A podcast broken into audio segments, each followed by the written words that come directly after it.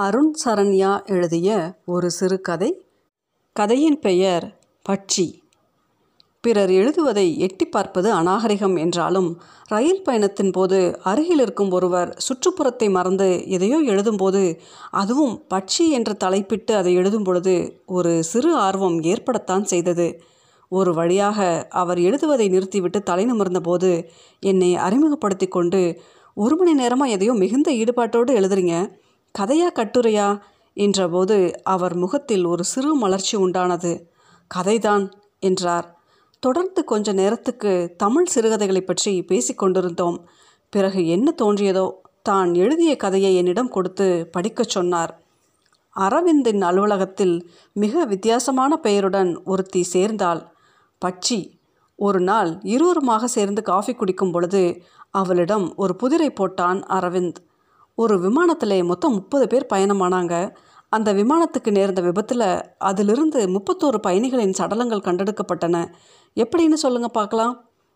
பட்சி தன் கீழ் உதடுகளை பிதுக்கியது. மிக அழகாக இருந்தது. அந்த பயணிகளிலே ஒரு பெண் கர்ப்பிணி.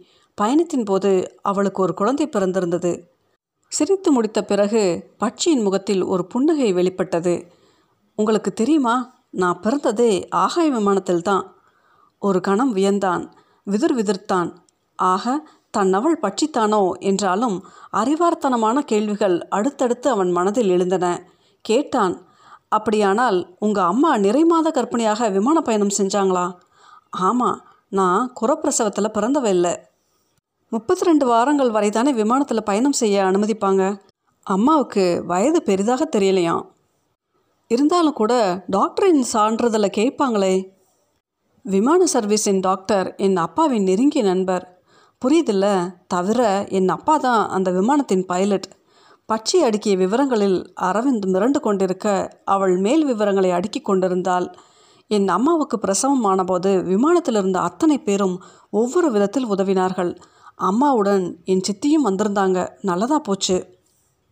வாழ்க்கை தான் சிலருக்கு எவ்வளவு வித்தியாசமாக அமைந்து விடுகிறது.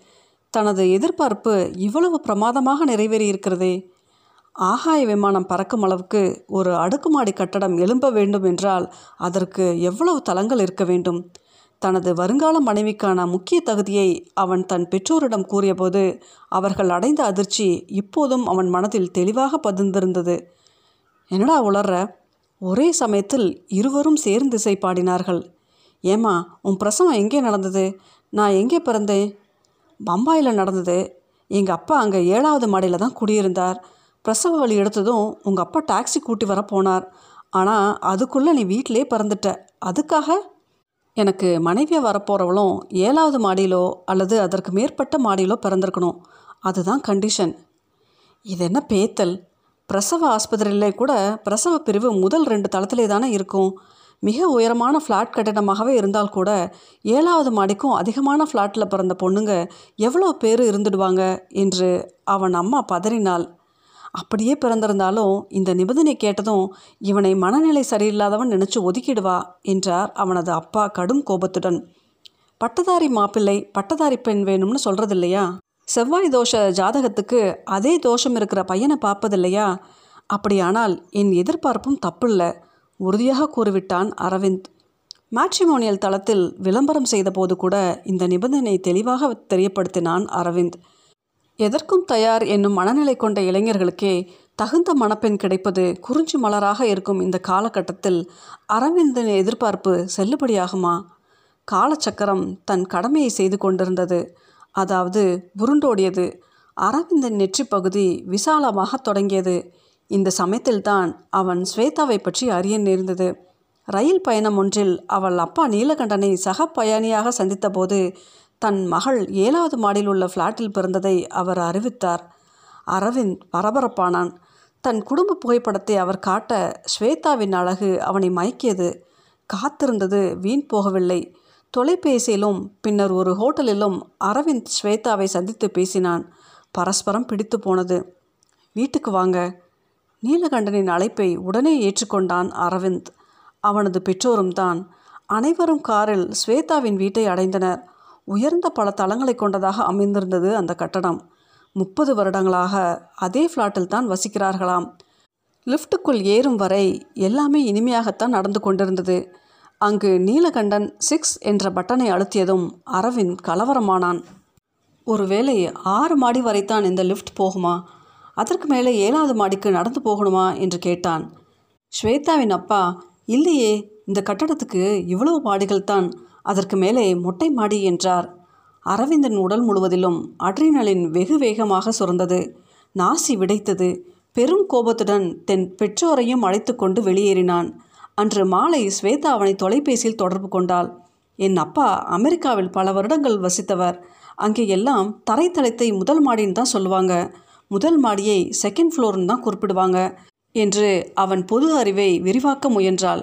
ஸ்டுப்பிட் ஏமாற்றுக்கார குடும்பம் உன்னுடையது என்று கத்தினான் அரவிந்த். ஸ்வேதாவின் கண்ணீருக்கு எந்த பலனும் இல்லை. என் சாபம் உன்னை சும்மா விடாது என்று கத்திவிட்டு தொலைபேசி தொடர்பை துண்டித்தாள் ஸ்வேதா. இந்த நிலையில்தான் பட்சி அரவிந்தின் அலுவலகத்தில் சேர்ந்தாள். விமானத்தில் பிறந்த பட்சியை தன் நிபந்தனைக்கு ஏற்றவளாகவே கருதினான் அரவிந்த். பறக்கும் விமானத்தில் பிறந்தவள் அதனால்தான் அவளுக்கு பட்சி என்று பெயரிட்டிருக்க வேண்டும். ஸ்வேதாவுக்கு ரவிவர்மா ஓவிய கண்கள். பட்சி கொஞ்சம் பிகாசோ ரகம். ஸ்வேதா சிரித்தாலும் புன்னகைத்தாலும் சொக்க வைக்கும். பட்சி கீழ் உதட்டை பிதுக்கினால் மட்டும்தான் அழகு. இருக்கட்டுமே என் நிபந்தனை அதுவல்லவா முக்கியம் என்று கூறிக்கொண்டான் அரவிந்த். அடுத்தடுத்த விஷயங்கள் வழுக்கிக் கொண்டு வெகு சிறப்பாக நடந்தன. அரவிந்துக்கும் பட்சிக்கும் திருமணமானது. திருமணம் முடிந்தது. முதல் வேளையாக மகனின் மேட்ரிமோனியல் விளம்பரத்தை வாபஸ் பெற்றுக்கொண்டார் அவனது அப்பா. பிறரது கேலி சிரிப்பை எவ்வளவு காலத்துக்குத்தான் தாங்கிக் கொள்வது? தேனிலவுக்கு சுவிட்சர்லாந்து போகலாம் என்று முடிவெடுத்தான் அரவிந்த். அதற்கான பலவித பின்புல ஏற்பாடுகளை அவன் செய்து விட்டிருந்தான். பட்சி பிறந்திருந்த அந்த விமான சர்வீஸ் அவர்களது விமான பயணத்தின் போது பிறந்த குழந்தை வளர்ந்தவுடன் அவளது திருமணம் மற்றும் தேனிலவு செலவுகளை முழுவதுமாக ஏற்கும் என்று குறிப்பிட்டிருந்தது. இந்த விவரங்களை எல்லாம் பட்சியிடம் பகிர்ந்து கொண்டபோது அவள் திகைத்தாள். இந்த சலுகைகள் எல்லாம் எனக்கு கிடைக்காது என்றாள். நான் விமான சர்வீஸின் வலைத்தளத்தை முழுசுமாக படிச்சிட்டேன். அவங்க விமானத்தில் பறந்துக்கிட்டு இருக்கும்போது குழந்தை பிறந்தால் அந்த குழந்தைக்கு இத்தனை சலுகைகளும் உண்டு. ஆனால் அரவிந்த் நான் சொன்னதை நீங்கள் சரியாக புரிஞ்சுக்கல. எங்கள் அம்மா அந்த விமானத்தில் ஏறின உடனேயே அவங்களுக்கு பிரசவ வலி வந்துடுச்சு. விமானம் கிளம்புவதற்கு முன்பாகவே நான் பறந்துட்டேன். அரவிந்தின் மனக்கண்ணில் ஸ்வேதா தோன்றினாள். என்னதான் முக்கி பார்த்தாலும் ஓர் ஆகாய விமானத்தின் உயரம் என்பது ஆறு மாடி உயரத்தை தாண்டிடாது என்றாள். பறக்கும் விமானத்திலிருந்து கீழே தள்ளப்பட்டதைப் போல உணர்ந்தான் அரவிந்த். கதையை படித்து முடித்தபோது என் முகத்தில் தோன்றிய புன்னகையை பார்த்தார் அறிவழகன். கதையில் நகைச்சுவை புலப்பட்டாலும் இதில் வேற எதையோ சொல்ல வரீங்கன்னு தெரியுது. ஒருவேளை உருவக கதையோ அவர் பதில் சொல்ல முயற்சித்த போது அப்போது மேல்பர்த்தில் இருந்த ஒரு பெண்மணி குரல் கொடுத்தாள். என்னங்க ஃப்ளாஸ்கிலிருந்து எனக்கு போன்விட்டா எடுத்து கொடுங்க என்றாள். இதோ தரேன் என்றவர் என்னை பார்த்து என் மனைவி இந்த ரயிலில் மட்டுமில்ல எல்லாவற்றிலுமே என்னை விட ஒரு படி மேலேன்னு நினைக்கிறவ என்றார். அவரது மனைவியின் பெயர் மைனா அல்லது அஞ்சுகம் என்று இருக்கக்கூடும் என்று தோன்றியது.